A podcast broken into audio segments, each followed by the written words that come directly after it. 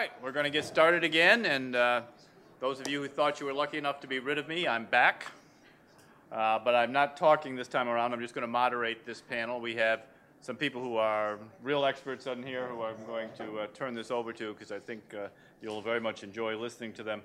The second panel, we want to build a little bit on what you just heard. We've heard a little bit of sort of looking back, and some people got into some ideas of how they would make some changes. But we want to focus this panel in particular on not just what we've done in terms of welfare reform, but what do we do now? Uh, welfare reform is 20 years old. Uh, there's entire generations of people in college now who don't remember welfare before welfare reform. And uh, so it's a question now when we talk about how do we deal with the poor, how do we fix things, how do we make things better in the future, that people aren't looking back so much as looking forward. So I'm hoping we have some discussion now about what are the next steps of welfare reform. What does the next version of welfare reform look like? I think it'll look very different than in the past.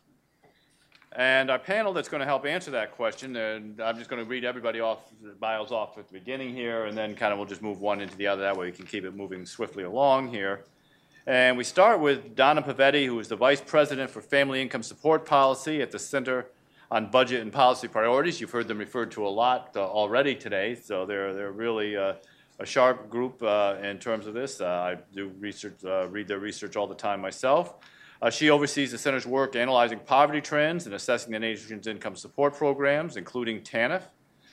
before joining the Center on Budget and Policy Priorities, she spent 12 years as a researcher for the Mathematica Policy Research Institute, uh, which is another very, uh, very good group in terms of numbers crunching and, uh, and data.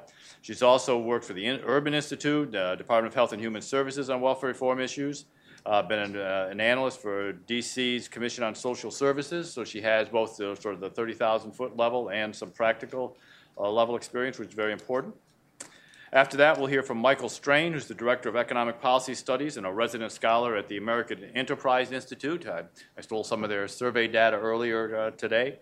Uh, and he works on labor economics, applied microeconomics, public finance, and social policy. Uh, he's been published in a wide number of peer reviewed journals and policy journals, uh, and of course, most of the major newspapers uh, and has done a great deal of work uh, on welfare reform and poverty issues for AEI. Uh, Rebecca Vallas will follow, and she is the managing director for the Poverty uh, to Prosperity program at American Progress. Uh, before that, she worked for the National Organization of Social Security Claimants Representatives, uh, or an acronym that I can't even pronounce here. but she worked on disability, which is another issue we've already heard addressed here. Uh, she's uh, very prolific in terms of uh, the TV uh, world and the debates uh, on there. Uh, we don't do screaming here. It's a, it's a, very different world on that. so so we, we're looking forward to her as well. and finally, Bill Voegeli is the senior editor of the Claremont Review of Books and a visiting scholar at Claremont McKenna College's Henry Salvatori Center. Uh, he's the author of two books, Never Enough, America's Limitless Welfare State, and more recently, The Pity Party, a mean-spirited diatribe against liberal compassion. Uh, he should fit in well here at uh, the FAA High Auditorium. Uh, and his works appeared in a, a, wide number of newspapers and uh, peer-reviewed journals across the country. And again, we expect to have a, a really lively discussion here. So I'm going to just get out of the way and turn it over to Donna to start us off with.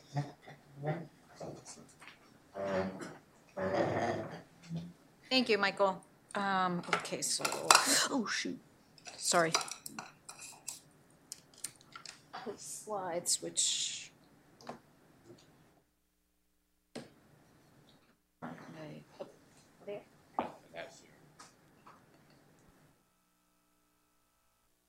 Okay, so what I want to do is I want to start with um, just a little bit of background for myself because I think it's important to understand where I come from. So I have spent the last, I have been involved with um, looking at welfare reform since it started. So I have been mainly doing work in the field, looking at the implementation of welfare reform, and particularly TANF, um, since it started. And actually, I did work before.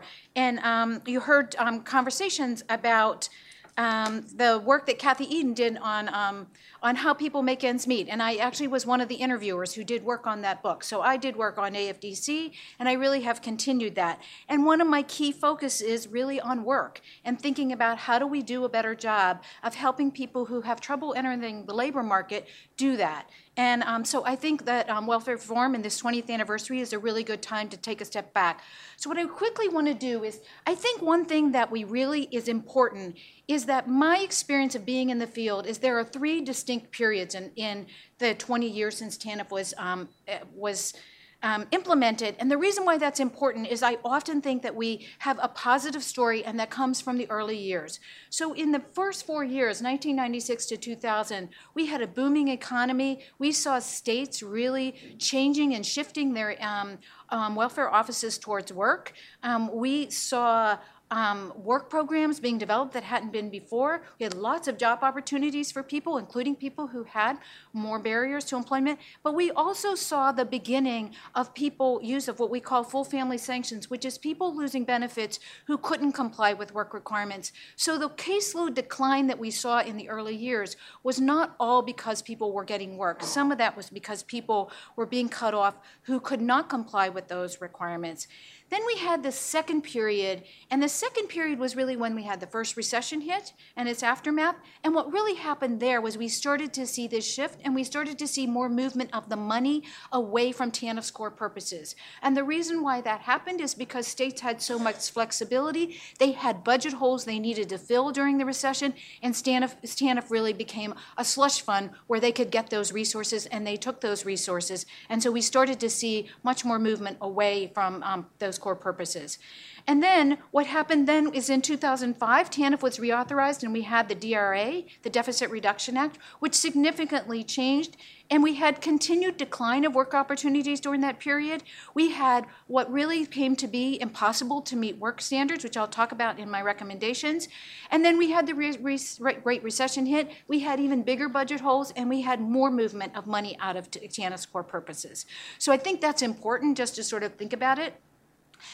Very quickly, um, just sort of, I think what is also important for me is thinking about what are the facts that I sort of ascribe to that really my recommendations come from. One is one that Heather mentioned in her, which is that TANF serves very few people. It serves 68 at the start, it serves 23 for every 100 in poverty now, and there are 12 states, and that number will almost certainly increase this year, where that number is below 10. And just so you understand what that means, in Louisiana, there are about five families out of every 100 who receive a cash assistance um, who are in poverty. So that number is very, very low in some states. Um, we also know that benefits have gone down dramatically. Um, we really haven't had um, the benefits haven't increased, and in most um, states, those benefits are extremely low. Um, the thing that I think you've heard this morning is this slide, I think, is an important slide, which really does show the, the employment trend and why I think it's important to keep those three um, periods in um, check. Because what you see is this gap between never married mothers with children and single women with no children under the age of 18, and that gap was closed in 2000. So in 2000, those lines started to move together. So what you have is two groups of women who have the same similar levels of education, who have almost identical employment trajectories. What I take away from this is that there was this movement up, you heard about that, but that we're on a downward trajectory for almost everybody who has a high school diploma or less, and that's a labor market issue that I think we have to start paying attention to. Here, I think, is another thing that is important is that what this slide does is to look at the top line is this number of single mothers who are not employed. So we've seen a lot about people who are employed and saw that go up. But you also see the number of single mothers with no employment during the year going up. But the bottom line is to show what's happening into TANF. So what we have is right now we have 2.4 times as many mothers who are not employed at all during the year that we serve on TANF. So we have a group of women, of single moms, who are not in the labor market and are not getting any help from TANF. And that is something I think we need to be worried about. Here you've heard before, there's eight cents, eight cents of every dollar of TANF goes to work programs. So states aren't spending their money to help it. And you look at this, there's a lot of people who could be helped by that but are not. Um, This is that not only does it not go for work, it doesn't go for childcare, and it doesn't go for basic cash. Um, So given that sort of set of facts, what do we need to do to really change TANF so that we can create a better program, really focusing on the facts that we have for today, not on the history, but on today? And I think what we need to be doing is we need to be focusing on two goals. And Ron mentioned this in his presentation this morning, is that we need to be focused on how do we provide an effective safety net and how do we create effective work programs. And that's important for two reasons. One is that we do have families who hit on hard times, and it is their kids who suffer. Heather sort of mentioned this at the end of her presentation. We know a lot about what happens when families grow, kids grow up in poverty. So if they don't have access to a safety net, they end up in a very precarious situation. And they may use some of the strategies that really um, allow them to make um, have more income, but they end up in very unstable situations. So that's one reason why that's important. But the other reason why it's important is that there are not a lot of resources available to help people who need help getting into the labor market. So if they're not getting help from TANF, they're unlikely to be getting help from other places as well. We have a very poorly and declining funding stream that goes towards our workforce programs. So TANF, in many ways, what we've done by not serving families is the two things. We've not provided a safety net, but we've also taken away the opportunity to do what TANF was intended to do, which was to help families get into the labor market. And the other thing that I think is important, and Ron sort of talked about this earlier, is that you cannot make progress on each of those goals unless you really address how TANF funds are spent. So, what are the changes that we could actually make that would um, make a difference? First is that states aren't held accountable for um, serving families in need. States could serve, I mean, those numbers, I believe, are going to go down. We're going to see more families who are serving five out of every 100 families. So I think what we need to do is we need to create an accountability measure. We need to hold states accountable for actually providing assistance to people who need it. Um, and you could sort of imagine that could be coming up to the national average over some period of time or setting some um, minimum standard. The other is setting minimum benchmarks for benefit levels and eligibility requirements. One of the things we've seen as states needed the money from TANF is they have made the eligibility requirements tougher. So, two examples. One thing that Indiana did is they made it much harder for families to come in the front door. They have a very stringent work requirement, which many people can't meet. Um, and so their caseload has plummeted. And Arizona has, over the last several years, gone from a 60 month time limit to a 12 month time limit. And they did that for budget reasons. So right now, people in um, Arizona can only receive assistance for 12 months. So we think we really need to set some minimum um, standards there so that we, again, have a safety net that um, can help families. And finally, we feel like one of the things that is important is creating a recession response fund. We actually had extra money during the um, recession because of the TANF emergency fund that was created, and states were able to use that in three ways. They were able to deal with providing more cash if people needed it. They were able to provide subsidized jobs. We had 260,000 jobs that were provided for people, and we um, also had um, it could be used for emergency assistance. So I think you know we need to have something that kicks in quickly um, when we hit the next recession. The next really has to do with how do we create effective work programs. One is you have to have people on the, on the program in the first place to be able to help them.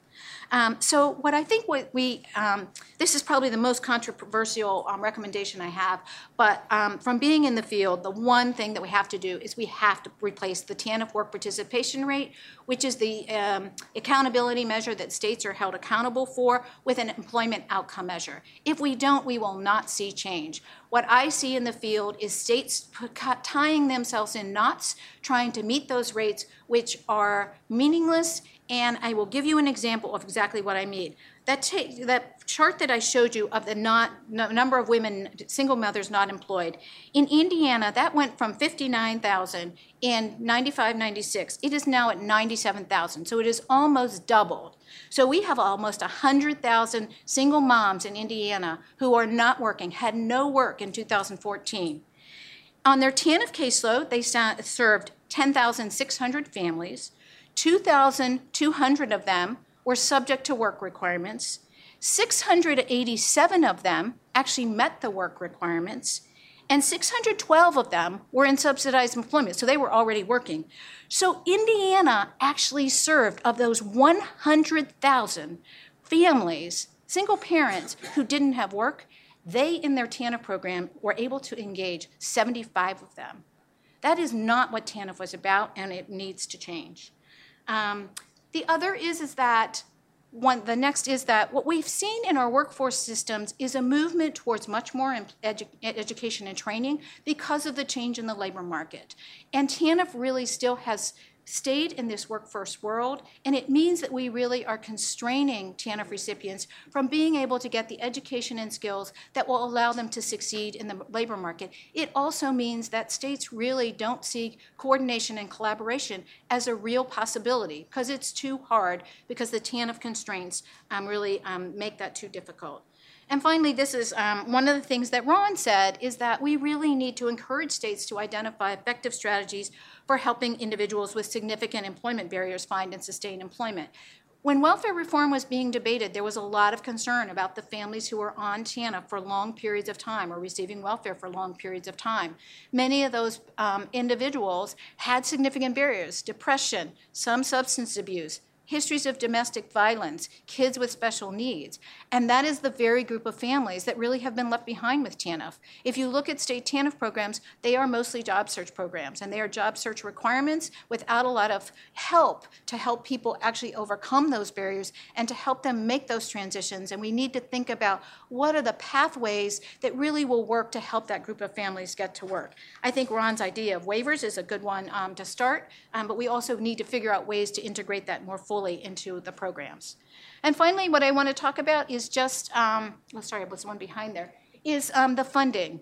There, as I said to start, there is no way you can accomplish these things if you don't change the way states can spend their funding. And some of it is taking away some of the flexibility they have. So we have two sort of recommendations here. One is requiring states to direct more of their TANF funds to TANF's core purposes. Um, so right now, Nationwide, it's about half. You will find states that are all over the map. Some are higher, some are lower. Um, and really trying to think about how can you really um, push states in the direction um, so that they are spending more on those core purposes. And the other is we know that the block grant has lost its value. It's about 30% less than it was when it was initiated, is really thinking about how can you begin to add funding and how can you do that targeted to those um, core purposes and not, again, just an increase that allows um, states to spend that anywhere they want. So finally, just what are the lessons we've learned? TANF is not a model for other programs. Um, work requirements, I think, when we sort of, you know, we have an argument about do we leave people behind or some people worse off. If you look at the um, study that one of the um, pr- previous presenters that was done, one of my colleagues, um, that looks at there's 10%, the bottom 10% of single moms who were worse off than before um, welfare reform. That's 2 million kids. So that's 2 million kids who we are putting in very precarious situations. If you look at the next 2 million above them, they were pretty much even, um, and then there was some increase. So you really do see this difference between some people who were helped and some who were who were worse off. And we really need to worry about those kids who are worse off because they are the ones who have the least likelihood of um, succeeding in the future. The other is, is I think that one thing we have to recognize is that we really put a lot of stock in what states would do, and they really did not live up to the promise. Um, and so there really is a wide um, range of ways in which states have used their funds, and I think we really need to think about um, whether what would happen if you gave states more flexibility with other programs? Would we have worse um, outcomes, or, or would we? Where would we end up? And then I think it's really important. TANF was really about work. It was about creating work uh, opportunities. And states really never took that seriously. In the very early years, they really did shift the message and the culture. They were lucky to have an incredibly robust labor market. But after that, they really have moved away from that and they're struggling to try and figure out how they can do the right thing. And I think that, that we really need to think about whether or not we know enough and whether or not states are the right ones to really come up with the ideas um, in this flexible world um, to move people to work. With that, I'm going to stop.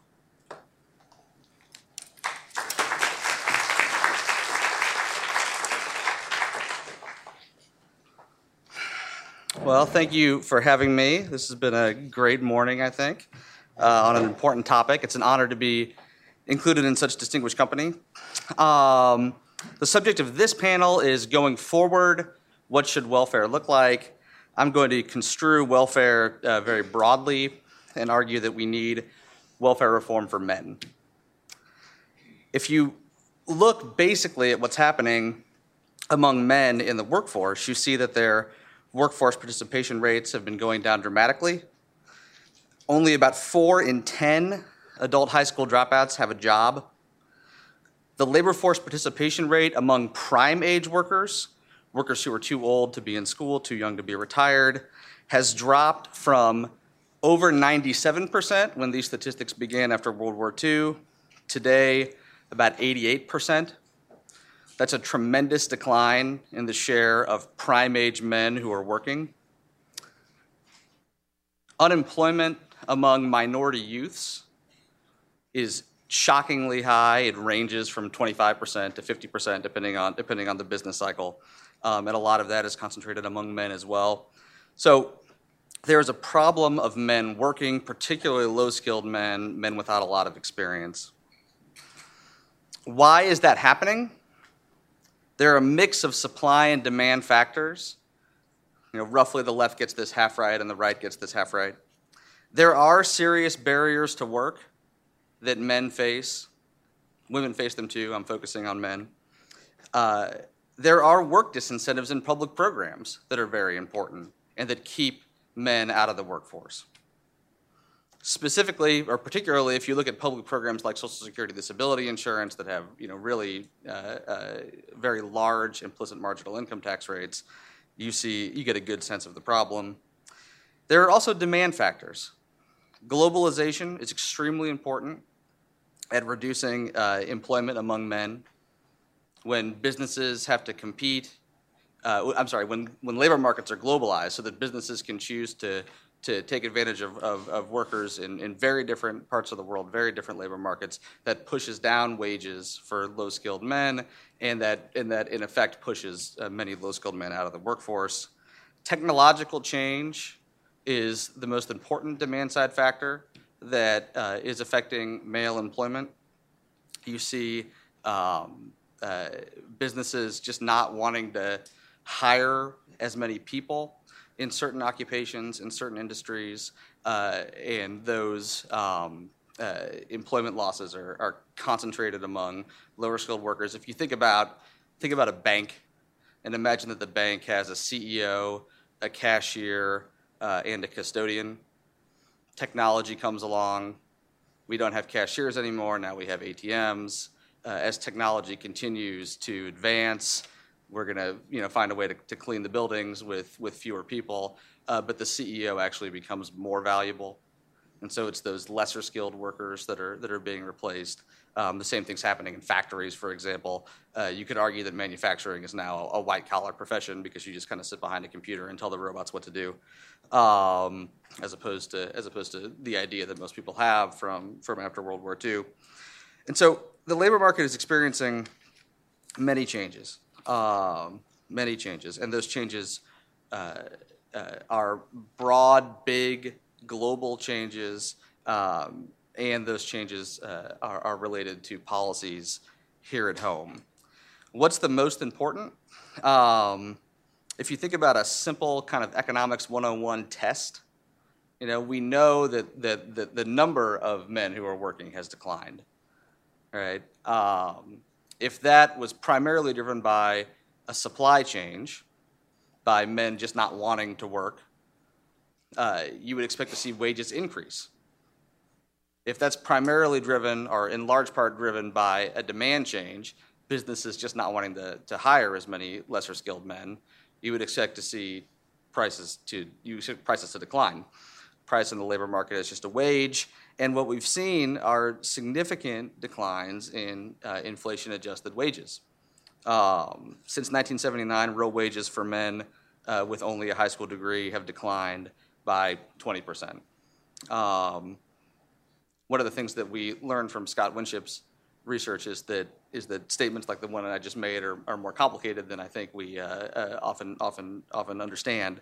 Um, but the general story that uh, wages for lesser skilled men have been falling, wages for college graduates have been rising, and that that is due in large part to the changing nature of what firms are looking for in workers, in addition to being affected by uh, public programs and supply side issues, uh, I think is I think is correct, and I think it um, points us in the right direction for welfare reform in the 21st century, and what I'm focusing on, welfare reform for men. So, what should we do? Um, I think we need to remove barriers to employment. We have a, a serious problem, for example, with occupational licensing. Uh, it is uh, uh, the case that in, in many cases occupational licensing is a good thing. Um, you know, you probably wouldn't want a brain surgeon who didn't have some sort of a license, although although I think you know uh, there are some libertarians who would argue otherwise. But that's you know broadly speaking a, a consensus view. But as as uh, Michael mentioned in, in, in the introduction, you know occupational licensing for hairdressers and, and all these other things are, are clearly nothing more than barriers to entry for incumbent firms uh, that are designed to keep people out and keep people out of jobs reform of public programs, Social Security disability insurance um, is uh, an obvious candidate for reform. Um, there are likely a large number of, of, of, people, a large number of men enrolled in that program that could be working, at least to some degree. You know, we think of disability uh, as we used to in a manufacturing economy as a binary condition right? You're either disabled and you can't work, or you're not disabled and you can. That makes sense in a world where disabilities are caused by factory accidents. You know, if you lose your legs, you can't go back to work in the factory. You're either disabled or you're not. In a services economy, uh, we can we can think much more of disability as as as as, as a continuum. And if there are some jobs or some amount of work that disabled Americans can perform and that they would like to perform, then public programs shouldn't be keeping them out of that, even if it's not full time, 40 hours a week, you know, kind of standing on, on two legs doing physical work. Um, minimum wages, I think, are uh, only going to become a larger problem going forward as a consequence both of changes in the labor market that are pushing down wages for lesser skilled uh, uh, Americans, especially lesser skilled men, and as a consequence of the direction that the left has taken with minimum wages. Raising the minimum wage to $15 an hour is reckless and irresponsible. Uh, it, it, is, it is an increase that is far outside of uh, what current economic estimates of employment impacts can, can confidently forecast. Uh, and it is a policy that you know, might help the middle class, but that will leave the most vulnerable members of society to pay the consequence. Um, and so, removing barriers to employment like these and stopping new barriers from uh, uh, presenting themselves, I think, is very important. In addition to removing barriers, we need to incentivize work. Um, the, uh, the, gold, the gold standard here seems to me to be the earned income tax credit. Right now, we have an earned income tax credit that offers, you know, over six thousand dollars for uh, uh, single mothers with three children. You know, again, a lot of this depends on on family size and and and and, uh, what year you're talking about. But you know, say roughly six thousand dollars for single mothers with large families, roughly five hundred dollars for uh, uh, uh, single adults with no children at home, a lot of whom are men. it is appropriate, I think, that we give more assistance to families with dependent children than not but we could expand the earned income tax, tax credit for childless adults quite a bit while still maintaining a comfortable gap between childless households and households with children. That would, based on past evidence, serve two important purposes. It would pull people into the workforce. We know that previous expansions of the earned income tax credit have pulled people into the workforce from non participation into jobs. Uh, there's every reason to believe that would happen if we expanded the childless uh, uh, EITC. Um, and of course, the Earned Income Tax Credit is uh, an extremely effective anti poverty tool, lifts millions of people out of poverty every year, including several million children every year. Um, and it's very well targeted. Unlike the minimum wage, it goes to low income households, it doesn't go to, to uh, uh, the middle class. We need to build skills uh, this this one is, is much harder to do, I think, from the federal level. Um, but there seem to be some promising work-based learning programs that could be targeted at um, at uh, uh, lower income adult uh, adults, lower income men, uh, as a way to kind of marry classroom training with um, what businesses in their local community actually want as a way to increase employment and increase wages. The nice thing about these work-based learning programs is that uh, the skills that are taught are determined by local businesses, not by bureaucrats. And if a business if a business wants a worker to do something, they post a vacancy, and then the kind of you know the local apprenticeship office or the local work-based learning work-based learning office can help to place somebody in that job. But it's the it's the business that's determining what needs to be done in the business. It's not a bureaucracy attempting to divine what skills the workforce needs and, and, and, and teach those to people. So I think there's there's a lot of promise there. Uh, and finally, I think um, as part of welfare reform for men, there need to be changes in our culture. And this is the hardest thing for public policy to do. Um, I think many uh, on the right, many libertarians specifically, might even argue that it's an inappropriate thing for public policy to do, and I, and I have some sympathy for that view. Um, but a culture uh, that supports marriage, that supports family, that supports fatherhood, that supports providing for your kids and being a role model in their lives and meeting your obligations, I think is is very important. And that's an uncomfortable thing to talk about today. Um, but I think it's important. I think it is only becoming more important.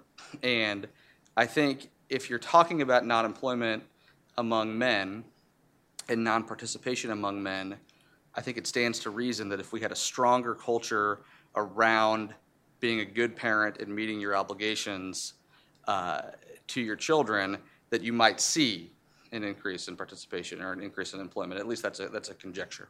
Um, what can public policy do about that? I think that's a, that's a, separate, that's a separate issue.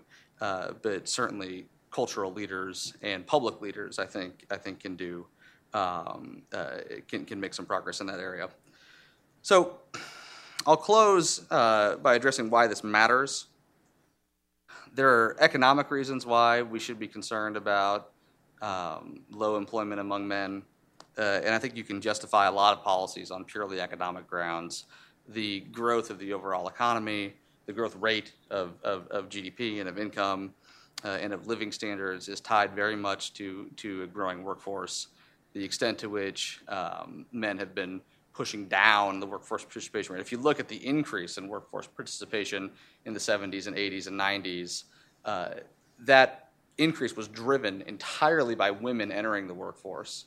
And at the same time as the overall workforce participation was increasing, the workforce participation rate among men had been declining that whole time.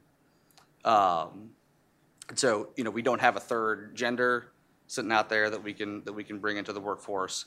That means that the, the two genders we have, or maybe you know maybe we do, I don't know, but um, uh, you know there's no there's no equivalent of of, of, of, of, of, of what we saw in the 70s, 80s, and 90s, um, and uh, uh, you know that means that that that if we want to have a growing workforce participation rate, we're going to need men to reverse that trend, uh, or at least have it level off. Um, I think that provides enough justification for many policies. Um, there are reasons if you're concerned about society if you're concerned about the health of civil society, uh, if you are concerned about creating a society where individuals enjoy a mutual dependence upon others and have mutual obligations to others, if you think that's important as a matter of social justice, it's hard to have that kind of a society with men not working, uh, with men not participating in the workforce, uh, especially prime age men. Uh, and this matters on a human level. Uh, as you know, as we've heard many times, people who aren't working are much more likely to be in prison. People who aren't working uh, are uh, much less likely to meet their obligations to their families. You know, and, and more than that, if we care about dignity, um, and if we care about people living a full life, you know, for men, a lot of times that means paid employment. That's how a lot of men contribute to society. And true, it's remunerated financially, but that doesn't change the fact that what's happening on a fundamental level are people who are applying their skills and talents to society to contribute. And if you believe as a normative matter that those contributions confer dignity and that those contributions are in some way, in some sense, for most people necessary for a full life, and if you care about people living full lives and people uh, uh, enjoying that dignity, then taking steps to increase workforce participation among men and taking steps to increase employment among men uh, become of paramount importance. Thank you.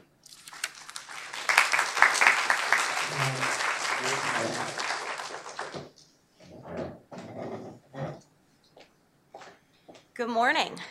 I think it's it's still morning-ish, right? We're approaching brunch time, if this were a weekend, I suppose, but still good morning.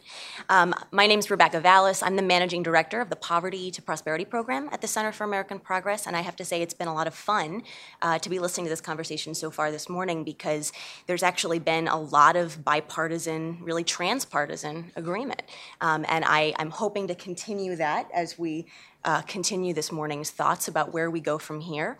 Um, I find it incredibly useful uh, in having a conversation not just about TANF, but about poverty more broadly, to start with a little bit of a, a realistic snapshot of who is poor in America, who are, quote, the poor.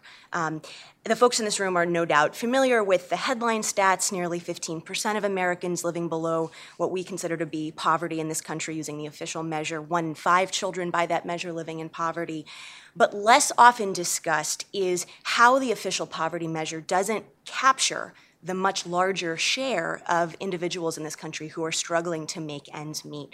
And that's because that official poverty measure is set at such an austere level. Only about $24,000 a year for a family of two parents with two children in 2014. Um, and when you look at uh, what experts consider to be the cost of living, what it takes to maintain an adequate but basic standard of living. We're talking about that family of four needing $50,000 at least to meet their basic needs, twice what we're, we're currently using as a measure of poverty. And when you use that standard, what you find is that about one in three Americans, 33.4%, are struggling to make ends meet today. And this is consistent with survey data from the Federal Reserve Board. When you ask people, are you getting by? Are you having trouble to make ends meet? One in three Americans are facing that dilemma. I would also add that it is a widely held misconception that poverty is about us and them, a binary that, quote, the poor are some stagnant class of 47 million Americans who are stuck for life below some arbitrary line.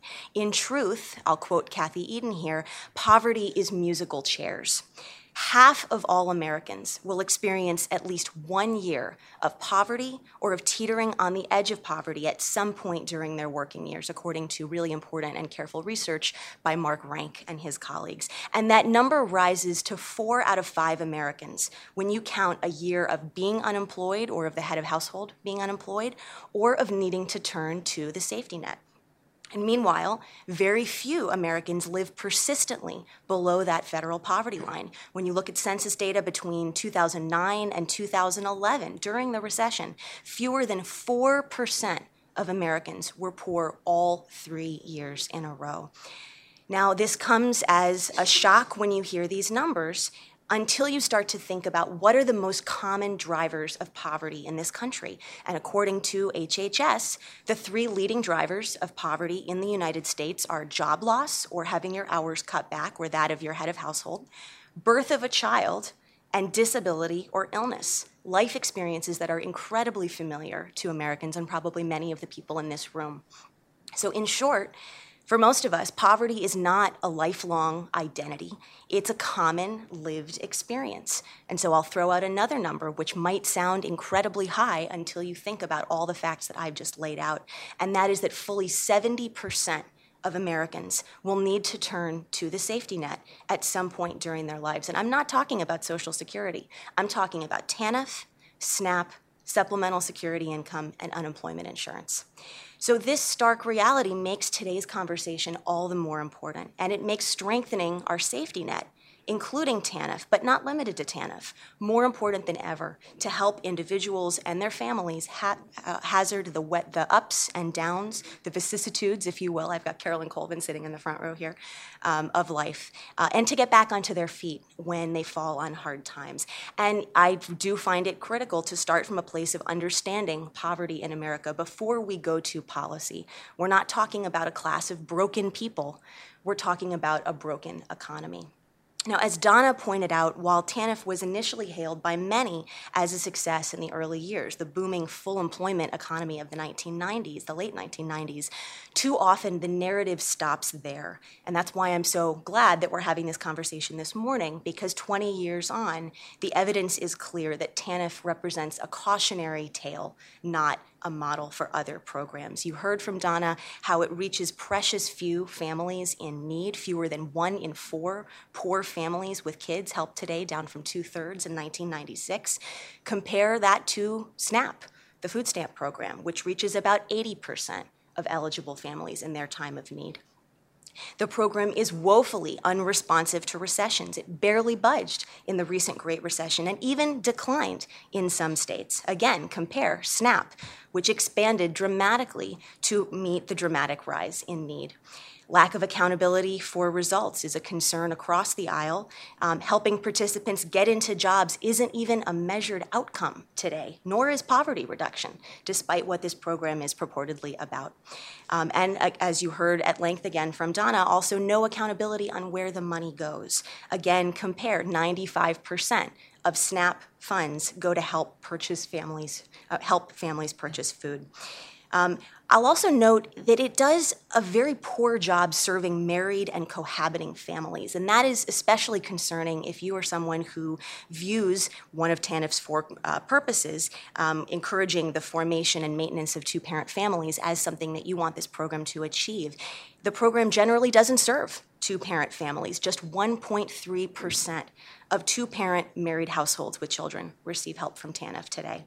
Um, it's incredibly ineffective at cutting poverty and hardship. In addition to reaching a very small and even declining fraction of struggling families with kids, benefits are so meager that even the lucky few who receive TANF are still unable, by and large, to meet their basic needs. And that's because in no state does TANF provide benefits of even half the federal poverty line. We're talking about about $10,000 a year for a family of three.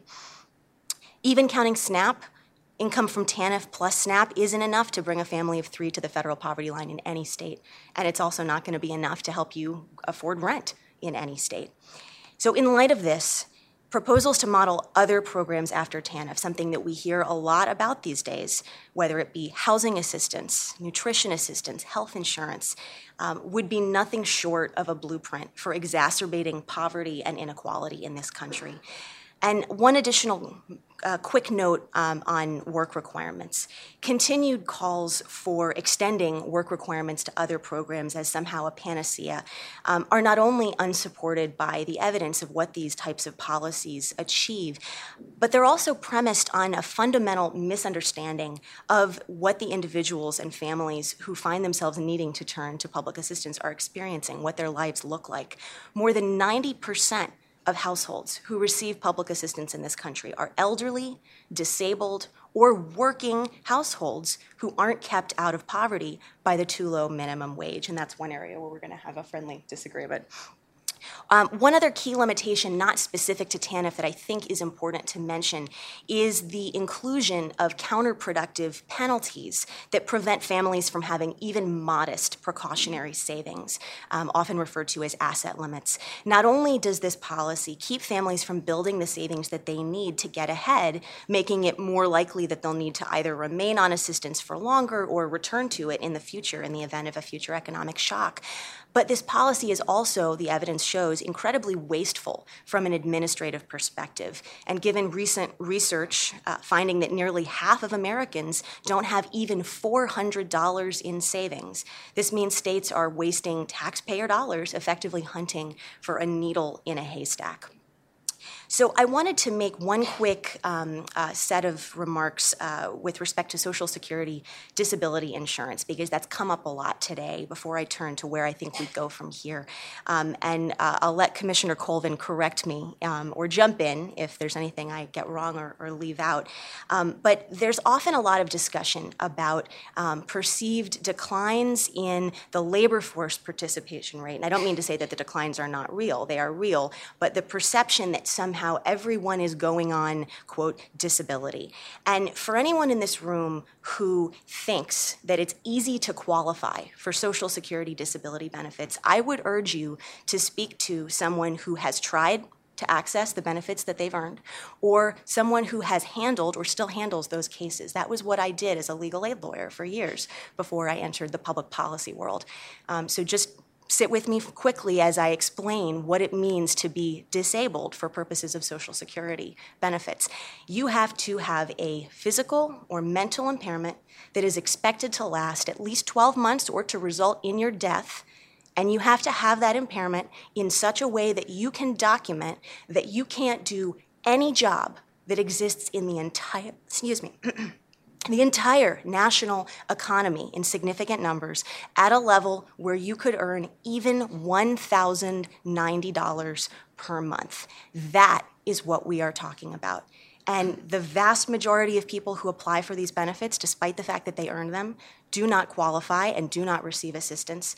And thousands of people each year die waiting for those benefits because it is so hard to document that disability. That's something to keep in mind as we think about this perception that people are all moving on to this other desirable program. I would also urge you to look at research from the White House Council of Economic Advisors examining that very question of whether declines in the labor force participation rate, particularly among men, are attributable to DI. And they found the answer is there is virtually no relationship. Um, so I would urge you to look at that, and I'm also happy to talk to anyone who wants to hear more about what it takes to qualify for this program. So, where do we go from here? I think the TANF 20th anniversary offers an incredible opportunity to reflect on where we go from here, not just when it comes to income assistance for kids and for families, um, and strengthening TANF should, without question, be a priority moving forward. But I think it's also an opportunity uh, to keep TANF in perspective as one part of a larger poverty, um, anti poverty policy agenda um, uh, that we could be embarking upon in this country. And I think that that's particularly important um, given economic instability now being such a widespread experience due to decades of flat and declining wages and the gains from economic growth increasingly concentrated in the hands of a few at the very top other key priorities that we need to be thinking about, in addition to the TANF strengthening agenda that, that Donna laid out this morning and that I would echo wholeheartedly, must include job creation and wages. If we're having a conversation about how we want to move people, quote unquote, from welfare to work, we would be missing a huge piece of the puzzle if we didn't think about jobs and wages, and particularly for folks who have been left out of the labor market. So we, we've heard um, over and over again about 68 straight months of job growth since October 2010, something to celebrate indeed with the recession in our rearview mirror. Um, but certain groups of workers continue to face elevated rates of unemployment and underemployment, particularly workers of color, opportunity youth, youth who are not in school and, and not working between the ages of 16 and 24, people with criminal records, um, people people with disabilities. Investments in infrastructure and research would yield dividends uh, when it comes to creating jobs and pushing the economy to full employment, but we also need to focus on pathways to good jobs for those who have been left behind. Um, and I would hope that we would be thinking about apprenticeships, about national service, but also about subsidized employment. As we learn lessons from TANF, one lesson that we should learn is from the tremendous success of the TANF Emergency Fund at the height of the Great Recession, which put 260,000 Americans back to work and help them get something on their resume in hopes that they could actually move forward um, in the labor market raising wages. This is not going to be an area necessarily of bipartisan agreement, but I think we can all agree as to the facts, which is that our federal minimum wage has become a poverty wage because it has been stuck at an anemic $7.25 for over six years. And when you think about what it takes for a minimum wage worker to earn the same in real terms today as he or she did in 2009, they now need to work an additional 244 hours to have those same real earnings. That's what we're talking about when we talk about um, the loss in purchasing power. Raising the federal minimum wage to $12 would not only lift 4.5 million Americans out of poverty, it would also yield substantial savings in public assistance programs such as the food stamp program. Uh, we would see $53 billion in savings from SNAP over 10 years if we were to raise the minimum wage in that way. Um, and I would, I would just add that it's great to see bipartisan momentum growing for expanding the EITC for workers not caring for children in their homes. Um, uh, but evidence does make clear that this policy needs to go hand in hand with raising the minimum wage. We need work family policies so that uh, working parents aren't needing to be making choices between work and caregiving. And that includes paid family and medical leave, particularly thinking about the birth of a child being a driver of poverty, a leading driver of poverty in this country. I would also add that the right to request flexible and predictable schedules is critical. Um, work by uh, Kathy Edin and Luke Shaefer takes a look at really how the ragged edges of the job market are one of the reasons that people need to turn to public assistance and particularly TANF. Um, and that's something that I think we need to keep in mind. Um, and I think we should also um, think seriously, particularly uh, looking ahead to a new Congress and a new administration, about opportunities to harness the child tax credit as a tool for investing in the next generation. We need to strengthen TANF, but we should also be looking at other complementary policies that can help increase income, particularly for children in the first few years of life. And this is something that both the Center on Budget and CAP and another, a number of groups have been looking at um, uh, as a real opportunity. Um, and then I wanted to echo what Michael said about um, investing, uh, excuse me, removing barriers to opportunity.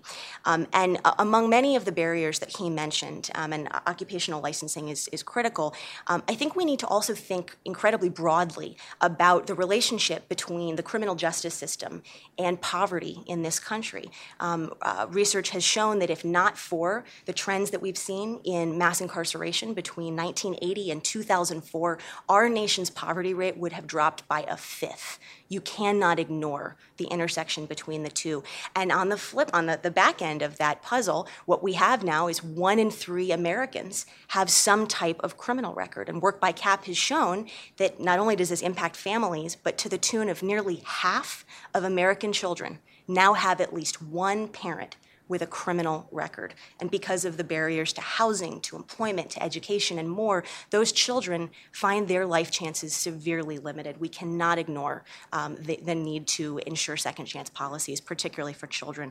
And then finally, I would, I would echo Donna's message that we need to be careful as we think about the lessons learned from TANF uh, in extending um, any thoughts that this program might serve as a model for other effective programs, whether SNAP or housing assistance in the middle of a national affordable housing crisis or health insurance. Um, we may have real opportunities in a new administration to think creatively and, and even bipartisanly and transpartisanly about how we expand the EITC, the child tax credit, and other key programs. But it would be a huge mistake to, with the other hand, weaken um, what's left of the safety net uh, for families who are struggling to get by. Thank you.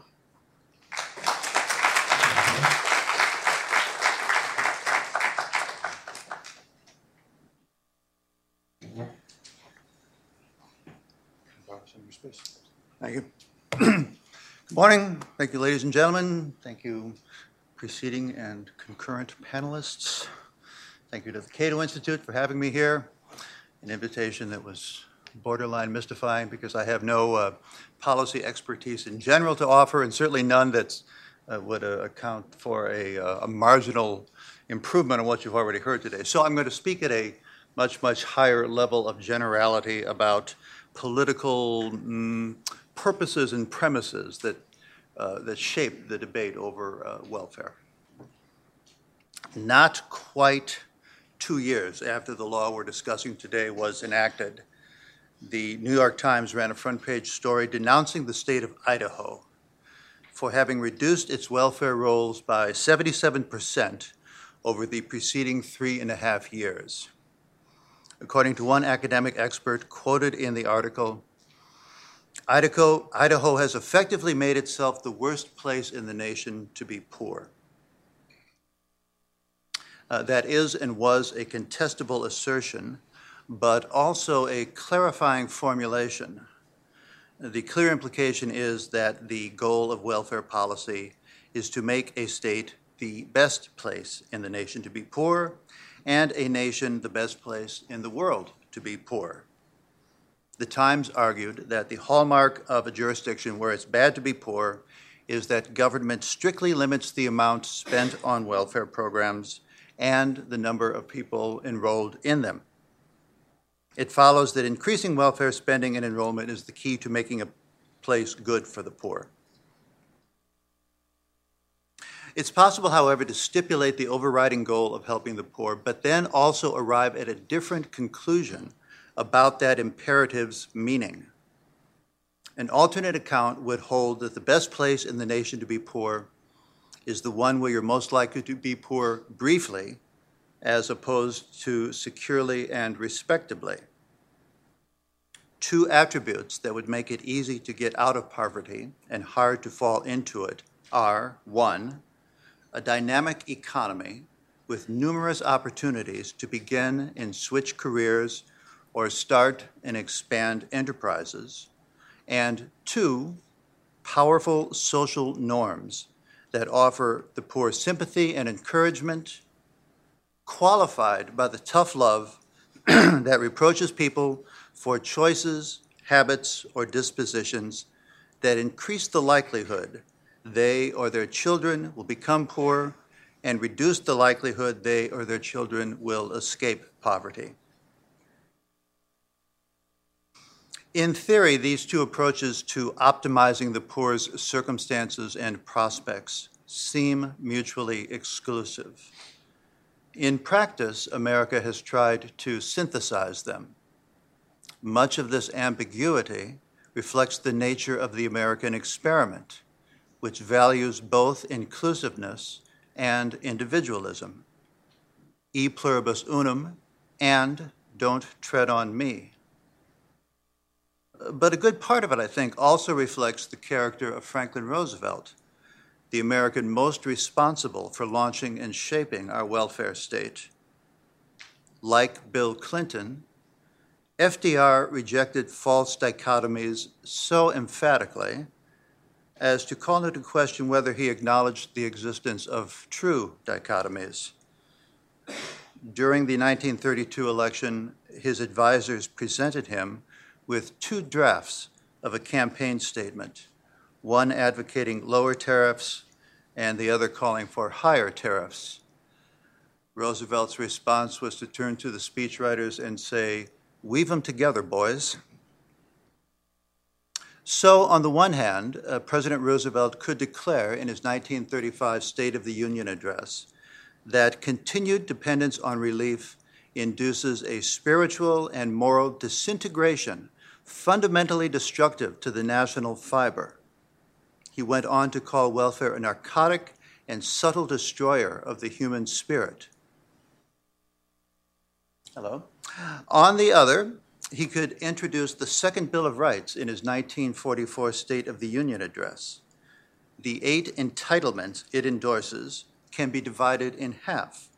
The first four concern individuals' efforts to fend for themselves, while the second are prerequisites for a decent life whose possession, in FDR's telling, has no obvious relation to individuals' productive activities.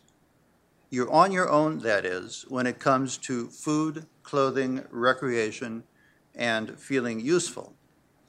You are not on your own with respect to housing, medicine, economic security, and education. A functionally and morally adequate safety net will guarantee these necessities to all, whether or not it appears they are willing or able to fend for themselves. There isn't much point, after all, in declaring a right to welfare benefits unless you also insist that the needs of some give them a decisive claim on the wealth of others.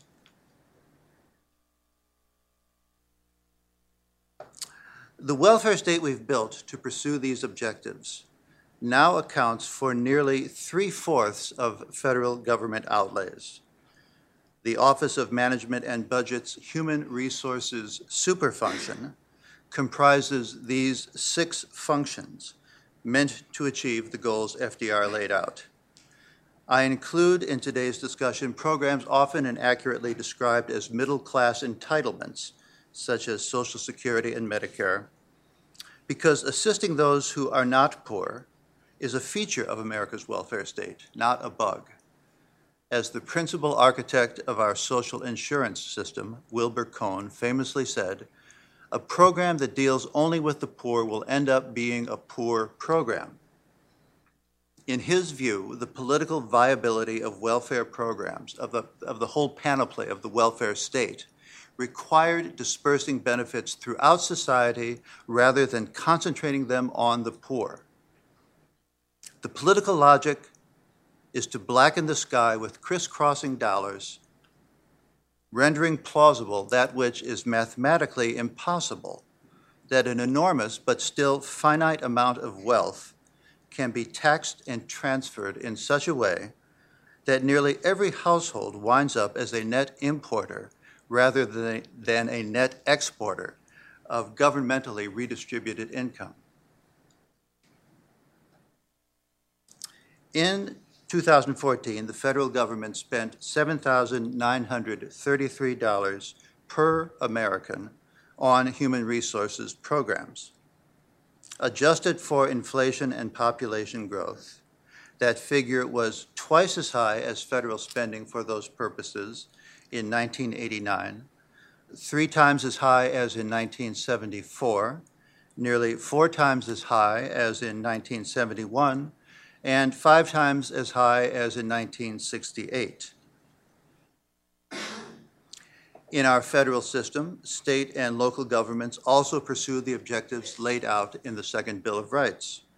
Assuming these Census Bureau numbers were at least as high in 2014 as in 2013, government at all levels spent about $10,500 per American on welfare state programs, broadly defined, roughly $42,000 for a family of four. Uh, this calculation excludes, by the way, state and local government outlays on education, which amounted to $877 billion in 2013. In addition to money the government spends to promote the goals defined in the Second Bill of Rights, it also fashions tax incentives that subsidize private spending for such purposes. Federal tax exemptions, for example, promote medical insurance and care, home ownership, and economic security, costing the federal government nearly a half a trillion dollars in foregone tax revenue. Furthermore, a significant, though harder to quantify part of the welfare state consists of government enactments that do not entail public spending or tax subsidies, but the use of carrots and sticks to get some, some citizens to assist others.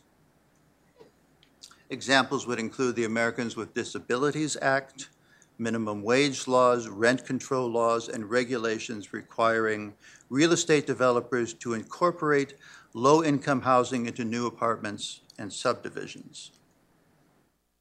In the 72 years since President Roosevelt proclaimed the Second Bill of Rights, then, efforts to realize its goals have grown dramatically. Over the past half century, they have become American government's central concern to recapitulate something Michael said earlier, we are left with the most interesting, boring graph in American politics, which argues that all these outlays, incentives, and regulations have done very little to reduce poverty, presumably the purpose of the whole endeavor. For the past 45 years, the proportion of Americans who are poor or nearly poor has fluctuated in a narrow band from one sixth of the national population when the economy is strong to one fifth when it's weak. It's hard to see how it would be less effectual to take, excuse me, to take the trillions of dollars now directed through a bewildering array of government endeavors and simply distribute the money randomly by taking sacks of $20 bills up in helicopters, for example. Wasting money is bad, but for an exceptionally affluent nation, probably not fatal. Our welfare state has grown faster than our economy, but both have increased a great deal.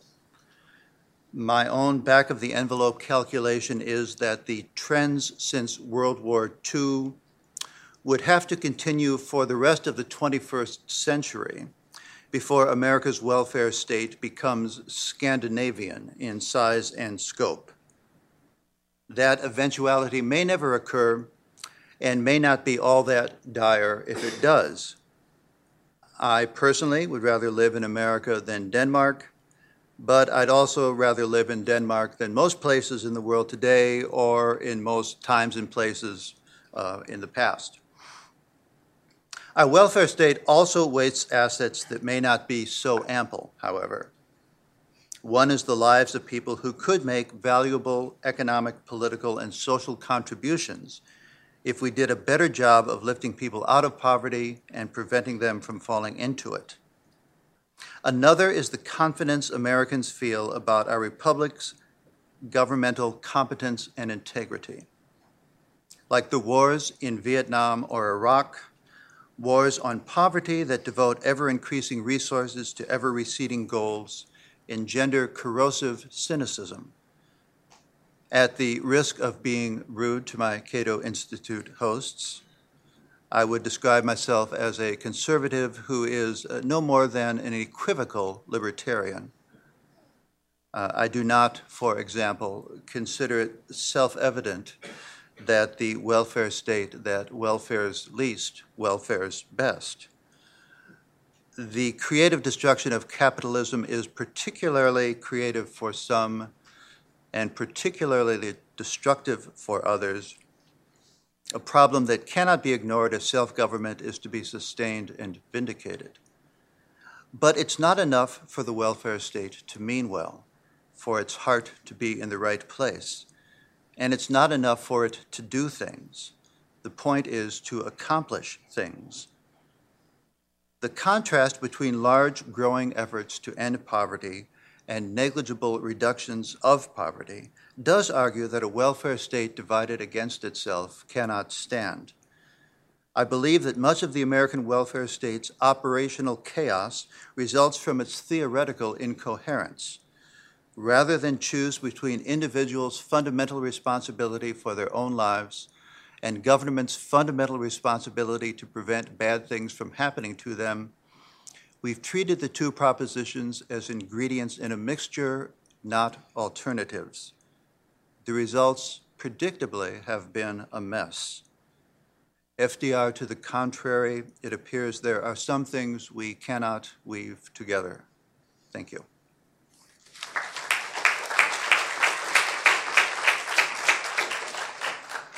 Thank you. We're going to take some questions from the audience in just a minute. Uh, once again, if you'd wait till the microphone comes down, we have them now. So if we could wait till the microphones come down and take them. I'm going to start off though with uh, take the moderator's privilege here and ask the, the sort of first question or two here. And one of them goes back to a question I asked at the very beginning during my remarks, and that is sort of what is the goal in, in terms of welfare reform and in terms of poverty programs generally? Is our goal simply to reduce the deprivation of which people in poverty are suffering so that their suffering is alleviated to some degree? Is it to somehow enable them to get out of poverty, or is it some combination of them? And I know everyone's going to say, well, it's both. So let me ask you to weight them to some degree. Where should the emphasis be? And why don't we just go down the line and start with Donna? So I do think it has to be both. Um, and I, um, I'm not sure that I can weight them. I think what I would say is that I think where we fall short is we do not know how to make big gains in moving people out of poverty and really changing their life trajectory. And I think some of that goes back to when you talked this morning about we focus our programs on changing individual behavior much more than we focus on changing the structural issues that lead people down the paths that they take. So when you sort of make the distinction between personal choices and structural choices, I don't think that when somebody makes the choice or we think of making a choice to com- not complete high school that that's a fair choice when they have not been given opportunity. So I think we have to think about um, the structural issues and what we have to do to fix them. And until we know that we can move, help people to move um, substantially forward, um, then I think we have to be able to provide a minimum level that allows people to buy food, housing, and to meet their basic needs. Um, I, uh, I, I, I, I mean, I, I, I think it's a hard question. Um, I think, I think, it, I think it helps to, uh, to, you know, postulate some normative statements and see if, and see if people agree with them. Because ultimately, can you not hear me? Um, is this on? Yep. Excellent. Um, because ultimately, you know, we are we are a, a democracy, and and and you know, we can decide um, on these issues and, and, and should be debating them. I think uh, we should have as a as a basic standard that no one who works full time and heads a household should live in poverty. And I think that that's something that you know I personally believe it's something I would hope we would be able to all agree on. Uh, and that means that if a person can only get a job for seven dollars an hour or eight dollars an hour, um, and the person has some kids at home, uh, that um, uh, the rest of society pitch in to make sure that that person and those children don't live in poverty. That person is doing the right thing in a normative sense, um, and society should reward that. Uh, so that's one normative statement. Another normative statement that I would support is that in a nation as wealthy as ours, uh, there shouldn't be uh, uh, extreme poverty. Um, you know, no matter no matter how badly you screw up, you shouldn't starve to death. No matter how bad your choices are, your children shouldn't starve to death. Um, and I think that uh, uh, you know perhaps is is a, is a you know more contentious statement, but that's a statement I think that uh, should at least be debated, and certainly one one that I agree on. Um, and so, kind of tackling the problem like that, I think, to decide what kind of a safety net we want uh, is, I think, a useful way to, to go about answering the question. Thank you. So um, I I think that there are a few ways that you can think about this. Um, there are how we there's how we feel morally. There's how we feel economically.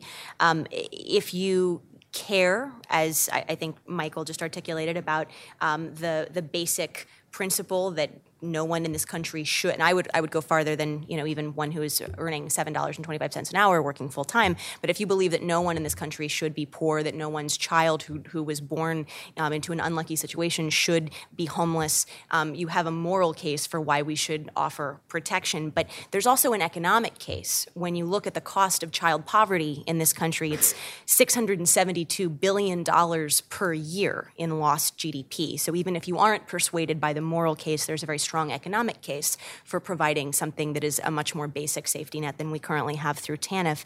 Um, I would also add that in addition to um, the argument that uh, we need something that can protect all of us from a situation that might befall almost anyone, and that four out of five number, I think, hammers that home.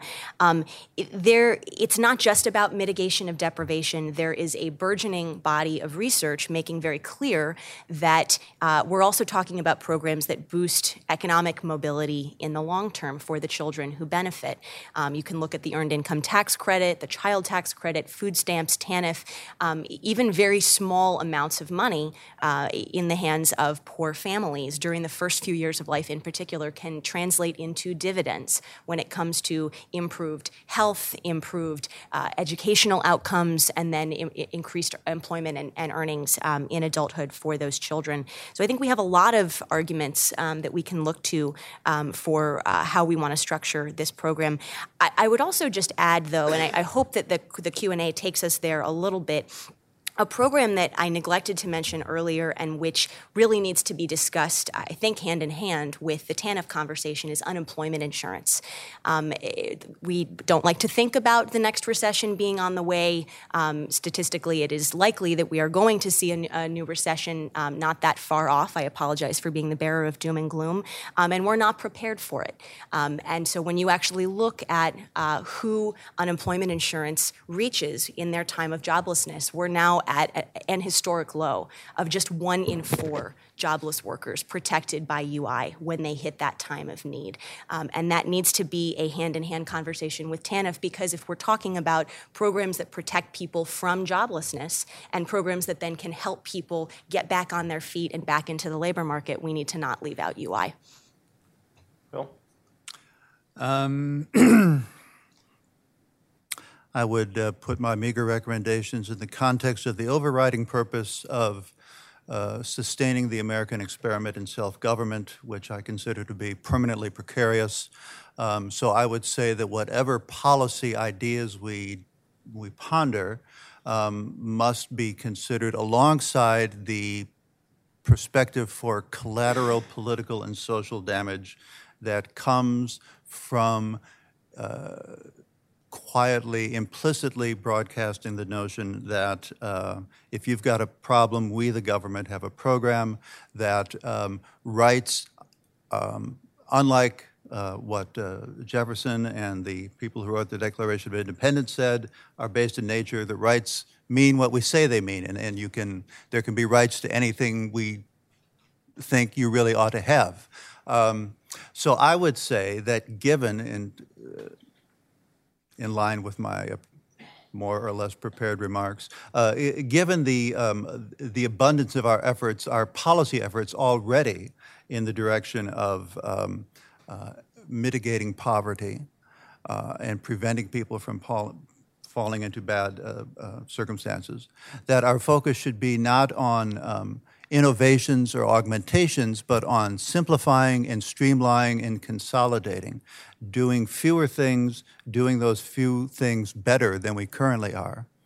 And my final thought would be that I believe the uh, once the the uh, government addresses its role or responsibility in mitigating poverty, um, that the challenge of helping people out of poverty, of, of giving them the resources, uh, practical and moral, to uh, uh, fashion good and admirable lives for themselves, is largely a social rather than a governmental and political function. So I believe the most acute need there is not anything that uh, any candidate can offer, but something that will work from the bottom up rather than the top down in America, by voluntary groups, by churches, by um, by people concerned about neighbors and uh, co-worshipers, and uh, who will um, uh, reinvigorate the um, social capital uh, required to uh, help people along when they hit a tough patch. Let me, let me just ask about one issue that's actually being debated in a lot of states right now. It seems there's a big debate right now on sort of among some state legislators with the idea that we'll keep the social safety net sort of intact, but we'll make life as miserable as possible for the people who utilize it. So we see states saying you can't use food stamps to buy seafood. Or you can only take $25 a day out of an ATM if you're on TANF. Or you have to spend money here and there. We sort of treat poor people as if they're three-year-olds uh, getting their allowance. Now, to some extent, I mean, I, I also think there's an extent that's on the right. I think on the left, there's also a little bit of the idea that we can't expect anybody who's poor to take responsibility of any way in their life. So again, so we have to give them their housing benefits, we have to give them their health care, we can't give them cash because they might misuse it. To what extent do you find that in the debate today? And do you find, you know, should we be taking, I mean, I- and I see arguments being, the poor need more moral guides, more direction in their behavior, making correct decisions? Or should we be giving people more responsibility and saying, it's your life, you, you get, you know, we're gonna help you, but you're gonna get to run it? Anybody wanna weigh in? Jump in on that? I'll take a crack. I mean, I, I think it doesn't stop there either, right? There have been proposals. I'm, I'm thinking about a, a, a town in Maine um, to create so-called welfare databases so that we can track people, complete with their names and their addresses. Who are these welfare recipients? Um, thankfully, that hasn't gone into effect because it would also be illegal. Um, but I think what we're seeing in this sort of era of um, really incredibly aggressive bureaucratic disentitlement, because that's what it is, um, is not just something that is in conflict with, um, I would argue, both libertarian and I would say conservative values.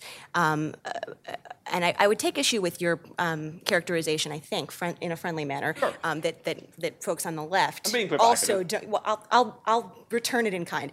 Um, that there's a sense on the left that people can't be trusted with their money. I think there has been a sense that something, ca- proposals and policies can gain um, political popularity and actually be feasible to move forward if they are in kind as opposed to cash. And so I think that's why we've seen that tendency.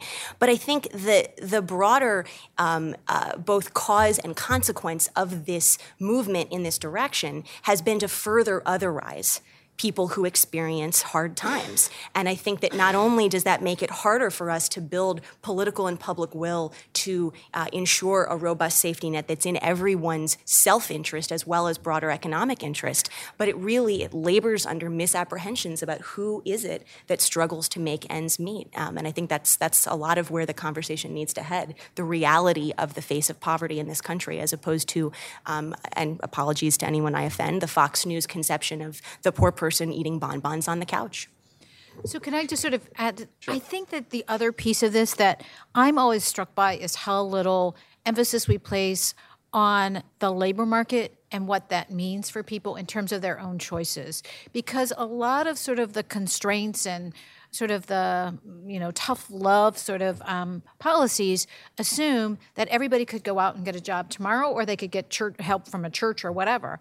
And that in my 20 years uh, plus of doing this is not the reality that i think people face. I think the reality that people face is that if you have one little blemish um, on your record for whether it's criminal or whether you have mental health issues or whether you have a disability all of those things really lock you out from the labor market and just to give you some statistics, there's a program in New York City that um, was actually rigorously evaluated that tried to take people with the most significant barriers who were on TANF and really provide them with a comprehensive set of services to help them move into the labor market. And they had statistically significant impacts. And what they did was they moved the percentage of people who were able to find employment from 27% to about thir- uh, to about a third, so 33%. That means two thirds never were able to find employment. And the labor market has a role to play in that. So until we really can dr- struggle with how do we, you know, licensing is one, but I think there are many more things that go into employment decisions that we don't take into account. And we really assume that people have much more control over their ability to earn their own income than they do. Well, I'm going to say that you know, Cato has long worked on both, both occupational licensing and the criminal justice reform aspects of this uh, in, in terms of freeing the labor market. But I'd also wonder, you know, to what degree can you have a functioning labor market when you put more regulations, you know, going to have a $15 minimum hour, dollar an hour, and you have to provide paid family leave, and you have to provide health care, and you have to provide certain limit vacation, and you have to provide sick day. At what point does that say there is no more labor market for people with minimal skills because they simply cannot provide the productivity to offset all of those costs? And, and then, you know, so it, there seems to be some sort of contradiction sometimes in, the, in those policies. Do you have something, Mike? Uh, sure. I mean, I I agree. I agree with that. I agree with the thrust of what of what uh, Donna said as well, um, which I think only highlights the need for public policy to make it easier for people to get jobs, uh, to reduce barriers to employment. You know, similar to what to what you just laid out. Um, especially if we have an expectation that, that that people you know are in some sense choosing between working and not working. We need to we need to create uh, an economy that that is able to absorb those workers. Um, I mean, I think you know, in answer to your question, we should never dehumanize a class of of people, um, and we certainly shouldn't uh, dehumanize the poor and you know think of them as caricatures that are that are inaccurate. Uh, to my to my friends on the left, I would say that that applies equally to the rich as well. You know, you know, dehumanizing the top one percent and treating them as a as an income generating mechanism for all of our uh, you know preferred social policies is is, is also I think um, very distasteful. Uh, you know, but at the same time it is the case that the money that um, uh, is spent on low income programs it doesn't come from the money tree. It comes from people who who earn that money. Um, and the people who earn that money do have some right to exercise some paternalism. Now obviously you know stopping people from buying seafood or or whatever, you know, is you know at least on face value pretty silly. Um, but saying you know you can't use this money on alcohol, you know you have to use this money on on you know you know maybe maybe we don't want you using this money on Coca Cola or, or whatever you know putting some you know or, or at a minimum you need to use this money on food. Let's just say uh, I think I think that's actually pretty reasonable. Um, and part of the reason why I think welfare reform worked is because it combined, you know, paternalism and a little bit of hassle with um, uh, help and assistance and rewards. And thinking about you know going forward, I think it's appropriate to to try and you know create a, a, a balance there. All right, let's go out to the audience right Hi. now. Well, I'm sorry, I'm sorry, Bill. Go ahead, I'm sorry. I just Jim. wanted to uh, ch- Yep. chime chime in on this. Um, If we're, if, if the question is um, a concern about uh, barriers to sort of reentry into the productive America, uh, and that under the, the current regime, the, the now 20-year-old regime, this is too difficult, there are too few opportunities, the, the walls are too high.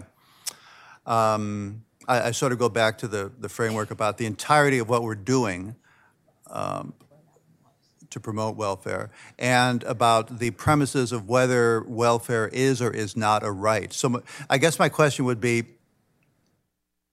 to the Center on Budget and Policy Priorities, to the Center for American Progress, if your organizations were given czar-like powers over American policy, which is a rough approximation of where we'll be in January, um, would you, in, in a blank sheet of paper world, um, get rid of TANF and reintroduce AFDC, and this time do it right and generously with not simply the, the guarantee uh, w- with uh, welfare as an entitlement, but as a, a much higher floor to guarantee that no one uh, who's on AFDC has anything other than a, you know, sort of not so nice, but, but reasonably comfortable life. Well, I think even in that world, we still have a divided Congress, right? So. I- No, this I- is, this is, oh, the, we- the thought we get it all. experiment, the We get thought all. experiment is you're running the show. Okay, That's interesting. All right, I am going to go to the, the audience right now, and I'll start. We'll never know. We'll never know. I'm going to keep that one a secret. We'll get a chance to, to weigh in on that, though, when we get to the questions, stuff like that. I'm going to start with right here. in- I wanted to Commissioner. pick up uh, on the uh, conversation you were having about what you need. Uh, Having uh, been responsible for welfare reform at the state level, what I found was it's not just a job, it's all of the things around the job. It's the flexible uh, work hours or the flexibility when you have childcare issues or you have school issues that you have to deal with. It's the lack of coordinated transportation in many of our communities where the welfare mom cannot afford a vehicle. So it's all of those kinds of things. I have found that poor parents are not much different than us middle class parents. We want the best for our children, uh, but there are a lot of complications that they have with the lack of support systems that we do not provide uh, that many of the middle class have. So I think we have to Okay, look I'm at all going to of have to those move to a question mark on all these all. I'm going to be that kind of ruthless on all of these. Anybody respond to that, or agree, disagree? No, I disagree. I mean, I agree. I think it is, and it's, it's why when we think about core purposes, we include childcare and sort of work supports as part of that, because I don't think it's just preparing for work, people for work, but it's also really helping them to be successful at work. And I think everything you mentioned is part of that. I, I would I would agree, and I want to make just one other quick, very very quick point, which is that I, I think um, it often gets articulated as though paid leave is something nice to have, um, or or even permission to have a sick day. That that's something that would just it's nice to have. It's a cushy benefit. The reality is your job is on the line if you miss a, a day of work, if you call in sick, if your kid is sick and you have to go pick them up. And so that's what we mean when we say making choices between work and caregiving. It's not just about do I go to work today, like it is for most people in this room. Oh, maybe I'll work from home. Maybe I'll take a sick day. It's you will lose your job. That is what is on the line if you take care of your family and if you take care of yourself, and that's important to keep in But mind. But it is a cost imposed on employers. I'm not saying it's not, but as we weigh what that cost is worth. Agreed, agreed. Okay. Peter? I wanted to ask um, what ideas does anyone on the panel have on what policies we could adopt to uh, address poverty that would address poverty by increasing economic growth and wage growth and job creation? So uh, we actually, uh, if you look at the data, we actually never recovered to normal levels of economic growth since the last recession. We've not recovered to normal levels of, of wage growth, job creation. So, uh, isn't the best way to address policy to get the economy growing again and to get jobs, uh, wages rising again? And what ideas does anybody have about uh, policies that could be adopted that could promote that? Uh, Why don't we just quickly run down the, no, anybody? I, I, I mean, I would suggest that what we really need is a significant reduction in the burden of taxes and regulation on business in America that I think is slowing economic growth. Uh, But I also think, you know, we may never return to the levels of economic growth we've seen in the past. We're not going to see the labor force uh, increase significantly. Right now, it's only immigration that's basically keeping our population uh, even stable. Uh, So I think, uh, I think we're not going to see massive increases. You, Michael, you talked about that already. Women are already in the labor force. Minorities have moved into the labor force. We're not going to see that again. We're not seeing a big gain from education that we should, we sh- should see. That's a problem with our school system. Uh, And we're moving increasingly to automation as, as the tool for, for, uh, for growth and uh, productivity. So I, I think we may not return to the, uh, the, you know, the four or five percent growth eras of the past, uh, but to the degree that we can, I think it's going to require changes in tax and regulatory policy. In the front, in the middle.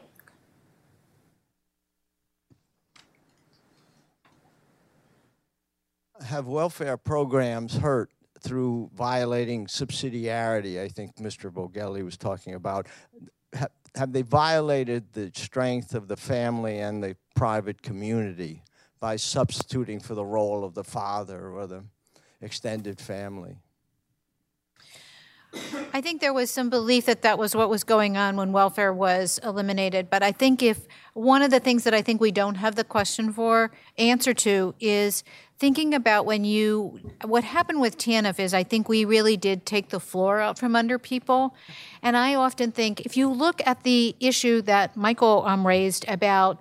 Um, people being uh, males being out of the labor market if you look at the opportunity youth the 16 to 24 year olds those are kids who have grown up in this whole new world. Um, they were not part of the old welfare system.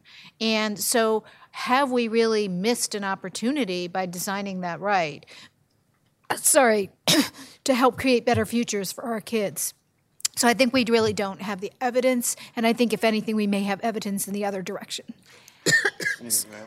Sure, I would, I would love to jump in on that. So I, I'm actually really glad you asked that question because I think often the, the quote welfare state um, gets described as the quote hubby state. Um, and that's uh, uh, something that's been postulated for, for decades now and was one of the theories and, and views underpinning quote welfare reform. Um, I don't know if folks in this room are familiar with um, a, a book called All the Single Ladies by Rebecca Traister. Um, it is worth a read as we think about um, the trajectory that the single woman has, uh, has seen over the course of the last few hundred years. She argues that for ma- uh, many, many centuries, husbands um, had a, and men had a wifey state. Um, and that, and uh, my colleague Heather Boushey at the Washington Center for Equitable Growth would go further and argue that um, American business, uh, for a long time, had a silent partner in the stay-at-home mom and wife. And a lot has changed. We're no longer living in the Mad Men era. And that's why a lot of what we need to be having a serious conversation about is updating our public policies so that we recognize that we now have, in many cases, two parents working, or we have a single head of household who is working, who is that mother. Um, so it isn't, I would argue that we need to think about both sides of that coin. Um, I mean, I think it's I think it's actually a, a very important question. Um, you know, there, there, there, there's no doubt in my mind that if we completely eliminated the welfare state, um, if we eliminated assistance to to the poor, that we would see an increase in private charity. I think that would happen, um, and we would see, uh, you know, more men uh, providing for their kids and taking a more active role in, in the lives of their kids. Um, you know, but but having said that, these programs didn't just kind of spring out of thin air. I mean, they were all started for a reason. And, you know, we, we started Social Security because the elderly were dying uh, of hunger and were dying in tenement houses and were dying of disease. Uh, it, w- it was not that long ago in the 1960s uh, that, that there was real starvation level poverty among children all throughout the United States. Um, and and that's why many of these programs were started. So, you know, I think I think sure it's the case that um, that there is a sense in which men are being displaced within the family and churches and other charitable organizations are being displaced within society. And we should take that seriously. And when we're thinking about moving forward we should design programs that encourage men to uh, you know provide for their kids and that and that encourage uh, the uh, organizations of civil society to provide for their communities. Um, but uh, that should never obscure the fact that the family and the church just as a matter of fact, we're not enough to to create the kind of society that we want. Well, Can I let just- me fo- just ask a follow-up question on this, and then Okay. on this sort of follow up, because I, we hear, I hear this a lot, you know, the problem of non-maritable births uh, being a, a huge problem. My, my question is, who are these women supposed to marry? Because my understanding is a lot of the problem is that the men available in these communities are not particularly attractive mates. Uh, they have, they're unemployed, they have criminal records, they have criminal histories, there, there's a lot of issues like that. Is this, I remember, the, I remember the Bush administration was going to do a whole bunch of things where they're going to put out billboards and say marriage is good or, or something. That was to kind of encourage marriage. But I mean, it, it's not that women don't want to get married. It's often that they lack suitable partners. And that William Julius Wilson's done a lot of work on this, of course, and, and others. I just want to put that in kind of in the context of this discussion as well. No, I'm sorry, I didn't mean to interrupt. No, what I was going to say is I think that um, a point from the previous question is that I think that it's really important to to keep in mind the evidence that Rebecca showed that we have increasing evidence that providing um, the EITC providing SNAP benefits not only has an immediate benefit of making sure that there's extra income and there's food on the table, but it has long term benefits that really extends into adulthood of people having better educational outcomes and better employment outcomes. So I think in 20 years, we're going to have a whole new set of evidence about the importance of income and the importance of what happens in child's early years and that will really sort of shape our discussions and benefits about what we should be doing to make sure that those basic needs are met. And I think that the, I believe that the positive will outweigh any negatives that you may think would happen. I wanted to speak to, to your Sure. question. Um, I, I think that another improvement that I would love to see to the broader conversation is to get away from the binary um, view of single versus married as though those are permanent statuses or as though people are giving birth to single moms um, and that that is their, that is their existence throughout their lives. Um, it- when you actually look at the numbers, there are more married parents living in poverty than there are never married parents living in poverty, and yet we don't hear a conversation about marital poverty. Um, I, I think that moving past the, the single versus married and the, the billboard version of that conversation is really important so that we can also be thinking about how to keep families who are together together and keep them strong. When you look at some of the major drivers of family dissolution, you find that um, uh, rising inequality, um, declining union membership, and poverty actual material deprivation, the disability, these are huge drivers of family dissolution. What we should be doing, whether married or cohabiting, is helping families stay together and stay strong and have the resources that they need to, to parent their children in a productive way. Yeah. Phil?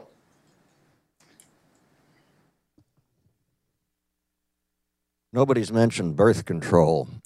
Uh, there have been some very promising experiments in Colorado uh, suggesting that much easier access to uh, long acting reversible methods of, uh, of contraception uh, has a salutary effect on a demand for welfare services and would certainly apply to married women as well as single women. What do you all think about that as a matter of public policy? I think it's an area that we need to do much more work on. Um, I think that it is a very tricky issue. I think that you have to. Um, I think it's an issue of making sure that it is a choice for someone and not feeling that it is coercion. So I think that there are, it's an area where I think that we are at the very early stages of figuring out what good it can do and what bad it can do. And we need to really think strategically and, um, um, but I think that it's not that it is I just think we don't know about what's the right way to move forward and to do more with long-acting um, contraceptives um, and how you actually do that in a way that doesn't harm people. I mean, I, I, I agree with that. I, you know, I think on some level it shouldn't be surprising that if you, uh, you know, really encourage long-acting contraception, that you'll see a decline in out-of-wedlock births. Long-acting reversible contraception, uh, you know, renders people temporarily sterile um, until the contraceptive device is removed and they can and they can have children again. So it's it's it's not surprising that if you temporarily sterilize people, they're gonna they're gonna have dramatically fewer children. Um, you know the the concern that I have is, is exactly the one that, that Donna brought up, which is, you know, to what extent is this vol- voluntary? Um, you know, what what kind of agency should we realistically expect these targeted communities to exercise when thinking about this? You know, do we really want you know low income young minority women having to make a doctor's appointment for you know a, a procedure in order to render them uh, uh, fertile again? You know, does that you know, is there are there some issues with with you know some normative issues there? Um, you know, and at the same time, uh, there is not uh, a shortage of uh, you know kind of more regular contraception out there. I mean, it's very easy to get condoms. It's very easy to you know get the birth control pill. You know, much easier to get condoms than even the birth control pill. But you know, condoms work pretty well. Um, and and so it's you know it's not it's it's it's not as if um, it's I don't even think we have a clear understanding of what an unplanned pregnancy means. Uh, you know, in a world where it's very easy to access condoms and where knowing how to use a condom is is is, is pretty widely known. I'm going to call it. Uh, okay, Bill. Well, um, Finish up. But I, I I think this, this good question ties to what Michael said about uh, the controversy over requirements uh, as to how uh, poor people could spend government benefits, alcohol or not alcohol, seafood or not, you know, that, that kind of thing. Um, and that, uh, beneath that then is the uh, unresolved question of whether, to what extent, how exactly welfare is or isn't or sort of is a right. If it's a right, in that, in that term is understood in the direct literal sense, then it means that government is wrong to be interfering with the exercise of that right. If I have a right to these benefits, then government shouldn't be curtailing or conditioning that. Right after I moved to California about a decade ago, there were stories that um, uh, people were taking, uh, they, provide uh, some public benefits on something like a debit card. Well, it turned out that uh, among the readers of these debit cards, they were, they were located in casinos and strip clubs. Um, s- some people apparently took this, you know, right to public assistance in a, in a more literal way than the legislature quite intended. Um, the over the years, the, the ambiguity about this question, I think, has been one of the defining features of, of American politics. A phrase often used is that welfare benefits, public assistance of various sorts, should be given as a matter of right, which is a brilliant sort of fudge because it says to people who disagree with the idea of a right, well, it's not really a right. We're going to sort of go through the motions of pretending. And it says to people who think it is a right, for all practical purposes, we agree. Um, so I, I, I don't think until we, we really grapple with that question that things like uh, restrictions on spending, things like quasi-voluntary long-term uh, infertility um, can be addressed or resolved. But there's a broader conversation than just LARCs, right? And I think the concerns that have been raised are, are valid and important. Um, but we also we need to be thinking about this: how does reproductive access and reproductive rights fit into a broader conversation about um, about an, an anti-poverty and, a, and a boosting opportunity agenda? And until um, uh, we're in a place where truly all women can choose if and when to become mothers, they aren't going to have uh, control over their economic futures and, and much else. So I'm, I think it's critical that you brought that up. It's also why we should be suspect when people who um, uh, uh, blame single mothers on the one hand for all of society's ills, it seems, on the other hand, also want to ensure abstinence only education in schools and defund Planned Parenthood. Um, I, but it to me strikes me as talking out of both sides of your mouth. All right, I know this that's going to provoke a lot of discussion at lunch, uh, Perhaps on the panel. I suspect. Uh, I always say, I don't want to stand between anybody and food, uh, so uh, if you'd like to go upstairs, we have lunch being served in the Jaeger Conference Center upstairs. I want to thank you all very much for coming out.